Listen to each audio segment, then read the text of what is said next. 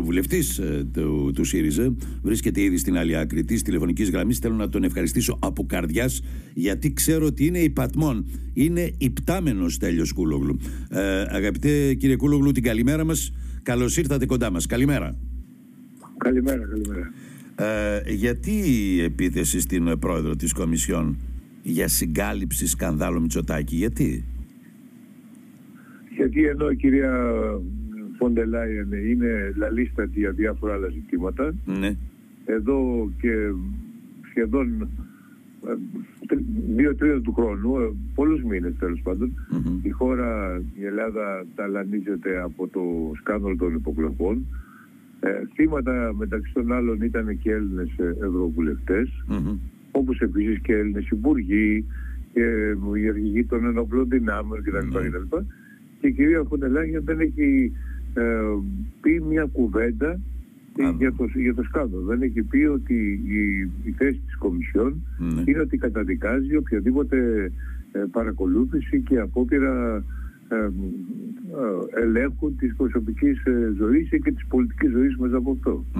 Αυτό είναι πρωτοφανές. Και γι' αυτό ακριβώς το λόγο ζήτησε από την κυρία φον ντερ Λάιεν να σταματήσει ο Μαρτάκη και να μιλήσει, να μας πει τι πιστεύει. Το πιστεύει ότι είναι, κάνει καλά ο κ. Μητσοτάκης που παρακολουθεί ακόμα και την αδελφή του, ή δεν κάνει καλά? Ποιον παρακολουθεί? Την αδελφή του παρακολουθεί? Την παρακολουθεί και αυτήν? Μάλιστα. Δεν το ξέρετε αυτό? Όχι, ειλικρινά. Όχι, δεν το έξερα. Το έγραψε τα νέα, μέχρι βγήκε στον κατάλογο που έβγαλε μετά το ντοκουμέντο. Μάλιστα, παρακολουθούσε την Ντόρα Μπακογιάννη, το γιο της, που είναι και δήμαρχος της Αθήνας, και την αδελφή του, την ανιψιά του δηλαδή, και κόρη της κυρίας Μπακογιάννη, μεταξύ των άλλων. Εάν ο σκύλος του κ. Μητσοτάκη είχε κινητό, θα τον παρακολουθούσε και αυτόν, αλλά δεν έχει. Λέτε το πίνατ τώρα, έτσι, λέτε μάλλον. Λοιπόν, είπατε για την ελληνική δημοσιογραφία ότι είναι στα κατώτερά της. Έτσι, ήθελα λιγάκι να μου δώσετε μία σύντομη απάντηση. Γιατί είναι η ελληνική δημοσιογραφία στα κατώτερά της, κύριε Κούλογλου? Είστε ένας άνθρωπος που λειτουργείτε επί τόσα χρόνια, επί τόσες δεκαετίες στη δημοσιογραφία. Γιατί είναι σήμερα στα κατώτερά της? Τι σας έκανε να το πείτε αυτό? Προκαιρού μία έρευνα, όχι πριν από μερικές εβδομάδες, μία έρευνα δημοσιεύτηκε για το ποια της public issue, μιας εταιρείας γνωστής, για το ποια επαγγέλματα οι πολίτες θεωρούν τα πιο διεφθαρμένα. Οι δημοσιογράφοι πήραν το 97% και οι πολιτικοί το 96%. Δηλαδή μια τεράστια πλειοψηφία. Και μόνο αυτό δείχνει την απέκτεια του κόσμου. Βεβαίως αυτό δεν είναι δίκαιο για τους δημοσιογράφους, διότι οι πολίτες μπερδεύουν τις τηλεπερσόνες και τους διάφορους μεγάλο δημοσιογράφους εντός εισαγωγικών με τους πραγματικούς δημοσιογράφους που κάτω από δύσκολες συνθήκες, με χαμηλούς μισθούς κτλ. Προσπαθούν να κάνουν τη δουλειά τους. Αλλά πάντως αυτή είναι η γενική εικόνα που έχει διαμορφωθεί στην ελληνική κοινωνία. Γιατί έχει διαμορφωθεί αυτή η εικόνα, με ρωτάτε? Λοιπόν, η εικόνα αυτή έχει διαμορφωθεί σε πολύ γενικές γραμμές, διότι δεν υπήρχε παράδοση ανεξάρτητη δημοσιογραφία στην Ελλάδα, και όταν η δημοσιογραφία και ο τύπος βρέθηκε υπό πολύ δύσκολες συνθήκες, οικονομικές συνθήκες, για διάφορους λόγους, από διάφορες αιτίες προερχόμενες αυτές οι συνθήκες, και επενέβησαν οι ολιγάρχες που αγόρασαν τα μέσα ενημέρωσης, δεν υπήρχαν ούτε σοβαρή ιστορία, ούτε σοβαρά σωματεία για να το αντιμετωπίσουν. Έτσι έχουμε βρεθεί σε αυτή την κατάσταση που ο κόσμος θεωρεί ότι οι δημοσιογράφοι δεν κάνουν καλά τη δουλειά τους, και αυτό φάνηκε ιδιαίτερα με την κριτική που δέχτηκαν πάλι ορισμένοι που δυστυχώς χαρακτηρίζουν το επάγγελμα, με αφορμή το σκάνδαλο, με αφορμή το δυστύχημα των τεμπών. Ναι, κατάλαβα τι λέτε. Πάνω σε αυτό ήταν και η συνομιλία σας με την κυρία Μέτσολα, όσον αφορά δηλαδή τα όσα συμβαίνουν, ετέθησαν στην Επιτροπή κατά της διαφθοράς. Εκεί επανασταθήκατε? Όχι τόσο.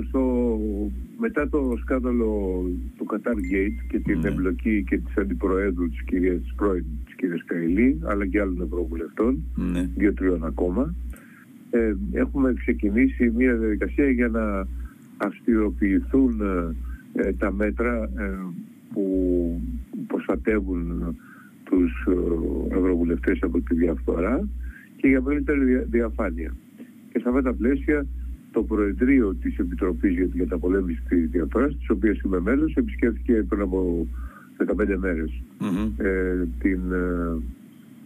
την πρόεδρο του Ευρωκοινοβουλίου, η οποία ήταν και αυτή στο Προεδρείο, δηλαδή την γνωρίζουμε πολύ καλά. Τώρα τα μέτρα τα ίδια που έχουν πάρει δεν είναι και τόσο που έχει αποφασίσει η ίδια. Είναι προς τη σωστή κατεύθυνση, αλλά κατά τη γνώμη μου και τη γνώμη και άλλων μελών δεν είναι τόσο δραστικά όσο απαιτούν οι συνθήκες. Μάλιστα.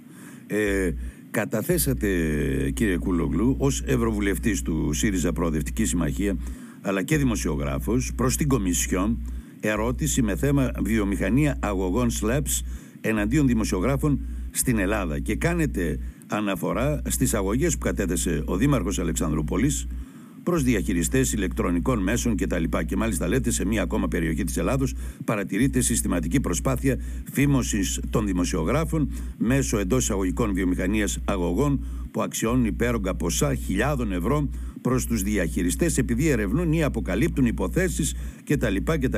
Ή στέκονται κριτικά εναντίον πολιτικών και πάει λέγοντας. Αυτό ως ερώτηση, τι εντύπωση έκανε στην Κομισιόν? Δηλαδή ο Δήμος Αλεξανδρούπολης πλέον τέθηκε μέσω ερωτήματος δικού σας στην Κομισιόν. Τι εντύπωση έκανε? Περιμένω την απάντηση. Δεν μπορώ να σας πω αυτή τη στιγμή τι εντύπωση έχει κάνει. Γενικώς η ιδέα μας είναι, και έχω πρωτοστατήσει σε αυτό ήδη και από την προηγούμενη θητεία, εναντίον των ΣΛΑΠ.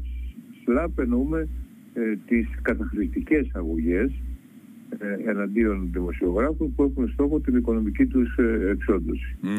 Αυτό, όταν παρατηρείται φαινόμενα μαζικών αγωγών που έχουν καταχρηστικό χαρακτήρα, τότε προσπαθούμε μέσα από την αλλαγή της νομοθεσίας να προστατεύσουμε τους δημοσιογράφους και κυρίως όχι τους ίδιους δημοσιογράφους, όσο το δικαίωμα των πολιτών να ενημερώνονται από τους δημοσιογράφους, γιατί αν φοβηθούν οι δημοσιογράφοι δεν μπορούν να ενημερώσουν καλά και τους πολίτες.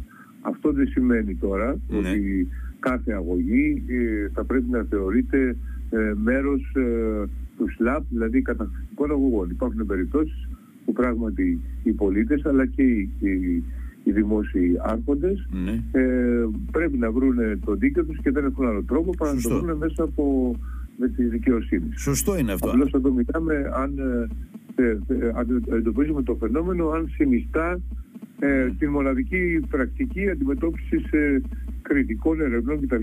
Στην υπόθεση, παραδείγματος χάρη, στην περίπτωση μάλλον καλύτερα, του κυρίου Τελόπουλου, εσείς τι διαπιστώσατε? Κοιτάξτε, δεν θέλω να γνωρίσω τον κύριο Τελόπουλο ως δημοσιογράφο, και ένας πολύ καλός δημοσιογράφος, ο οποίος στηρεί τους κανόνες της δημοσιογραφικής διδολογίας. Από εκεί και πέρα, τη συγκεκριμένη υπόθεση, όπως και τις συγκεκριμένες υποθέσεις που έχουν προκύψει στο Δήμο της Αλεξανδρούπολης, δεν τις γνωρίζω. Δεν έχω ασχοληθεί επισταμμένα με αυτό. Εγώ ασχολούμαι γενικότερα με την πρακτική. Από εκεί και πέρα είναι τώρα στους πολίτες και στις αρχές και στους δημοσιογράφους της Αλεξανδρούπολης να βρουν ένα τρόπο συνεννόησης. Προσωπικά θα συνιστούσα να υπάρξει μια εκτόνωση της κατάστασης αυτής, γιατί δεν συμφέρει κανένα. Αυτό το συνιστάτε και προς την πλευρά του Δημάρχου και προς την πλευρά των δημοσιογράφων?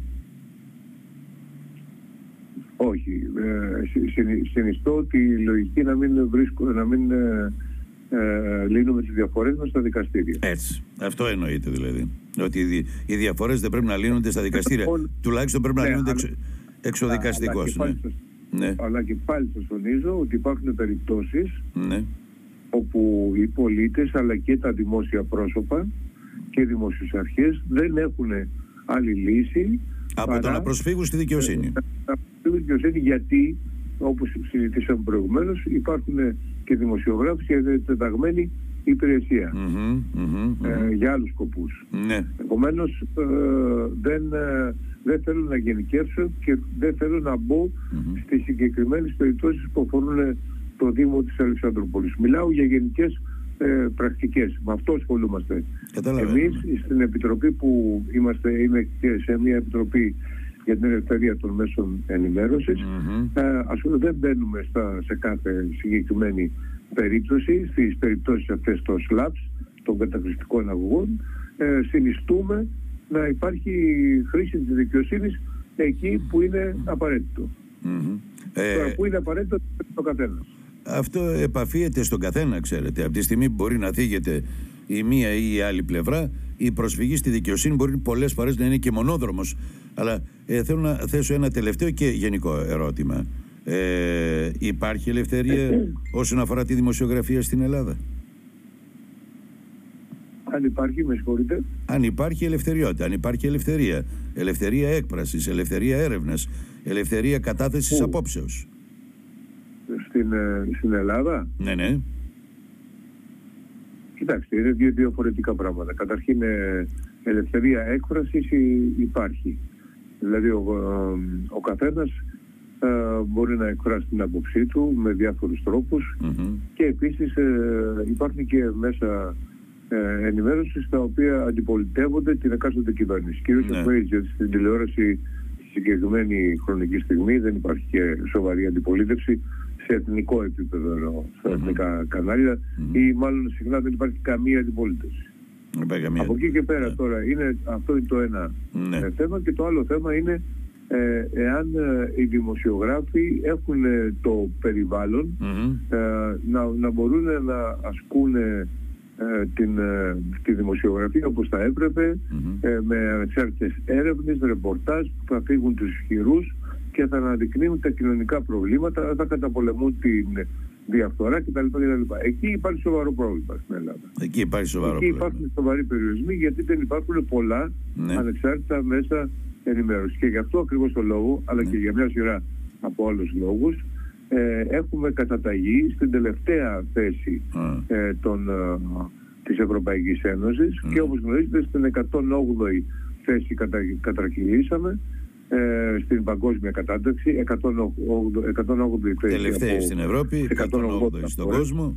Λόγω και των πρακτικών της κυβέρνησης Μητσοτάκη, και γι' αυτό κατρακυλήσαμε σε αυτές τις θέσεις. Διότι η λίστα Πέτσα έκανε πολύ μεγάλο κακό εδώ στις Βρυξέλλες, όταν ακούνε ότι δόθηκαν χρήματα τα οποία κατά κάποιο τρόπο είναι και ευρωπαϊκά χρήματα, ανάλογα με την πολιτική τοποθέτηση διαφόρων εντύπων, άλλα πήραν τεράστια ποσά και άλλα δεν πήραν τίποτα. Αυτό είναι κόκκινη γραμμή. Και αυτό είναι ένας βασικός λόγος που η κυβέρνηση κατηγορείται. Η χώρα μας βρίσκεται σε αυτή την δύσκολη, σε αυτή την πολύ χαμηλή θέση, εξαιτίας της κυβέρνησης που συνεχίζει και σε αυτό το θέμα να δυσφημεί τη χώρα. Γιατί αυτό είναι η πραγματικότητα. Δεν είναι μόνο βέβαια η λίστα Πέτσα, είναι και άλλα πράγματα. Είδαμε και τη λίστα ΕΙΔΑΠ. Κυκλοφόρησε πάλι τα ίδια. Κυκλοφόρησε η λίστα ΕΙΔΑΠ εχθές. Πήρατε εσείς από τη λίστα ΕΙΔΑΠ? Όχι. Χρήματα. Ο σταθμός όχι. Γιατί η ΕΙΔΑΠ υποτίθεται ότι είναι στην περιοχή της Αττικής. Παρ' όλα αυτά έχει δώσει και έξω από την Αττική. Τέλος πάντων, η διαφθορά, οι απευθείας αναθέσεις και όλα αυτά είναι που έχουν δημιουργήσει μια πολύ κακή εικόνα για το επίπεδο της ανεξαρτησίας των μέσων ενημέρωσης στην Ελλάδα. Είναι η δολοφονία του Καραϊβάζ. Δεν έχει εξηγηθεί. Συν τα λογοκριτικά φαινόμενα, έχουμε δημοσιογράφους που παρετούνται. Γιατί βρήκαν τους δολοφόνους του Κιόλια? Βρήκαν τους δολοφόνους του? Ναι, για την περίπτωση Κιόλια, για την περίπτωση Ακρίτα που αναγκάστηκε σε παρέτηση, για την περίπτωση του διευθυντή σύνταξης του Βήματος που επίσης αναγκάστηκε σε παρέτηση καταγγέλλοντας ασφυκτικές πιέσεις από το Μέγαρο Μαξίμου, για μια σειρά από... Είναι πολλά και συσσωρευμένα θέματα τα οποία συγκροτούν αυτή την πολύ κακή εικόνα που στο εξωτερικό έχουν διαμορφώσει και στο εσωτερικό βλέπουμε να επιβεβαιώνεται από την έρευνα την οποία σας ανέφερα και δείχνει ότι οι πολίτες θεωρούν την πιο διεφθαρμένη επαγγελματική ομάδα του δημοσιογράφους. Το οποίο είναι παράδειγμα. Δεν είναι και το καλύτερο πλέον. Ναι, δεν είναι και το καλύτερο. Υπήρχε πριν από 20-30 χρόνια, υπήρχε σεβασμός στους δημοσιογράφους. Ήταν τιμή να είναι κάποιος δημοσιογράφος και αυτό πολύ περισσότερο παλιότερα. Δεν ήταν τα πράγματα καθόλου τέλεια, αλλά δεν ήταν και αυτή η άθλια σημερινή κατάσταση στην οποία έχει συμβάλει πολύ η κυβέρνηση με τις πρακτικές της. Μάλιστα. Πάντως δεν είναι και το καλύτερο ότι βρεθήκαμε στο Ευρωκοινοβούλιο. Σαν Δήμος λέω δεν είναι και το καλύτερο ότι βρεθήκαμε με ερώτηση στο Ευρωκοινοβούλιο. Οπότε αναμένετε και την απάντηση που έχετε καταθέσει ήδη για να δούμε τι ακριβώς γίνεται. Νομίζω... Εγώ σας είπα ότι δεν θέλω να μπαίνω στα δημοτικά θέματα. Εγώ σας είπα ότι μιλάω για τη γενική. Βεβαίως όταν σημειώθηκε... Ναι, αναφέρεστε όμως στην ερώτησή σας. Στο συγκεκριμένο Δήμο, έπρεπε να ασχοληθούμε με το συγκεκριμένο Δήμο, ναι, όπως και με κάθε Δήμο, Δήμαρχο ή άλλη αρχή, η οποία θα ακολουθούσε μια μαζική πολιτικών αγωγών, συλλογικών αγωγών, πολλών αγωγών, εναντίον δημοσιογράφων. Θα σας ευχαριστήσω θερμότατα από καρδιάς, κύριε Κούλογλου. Να ευχηθώ καλή δύναμη, καλή συνέχεια να έχετε. Την καλημέρα μας.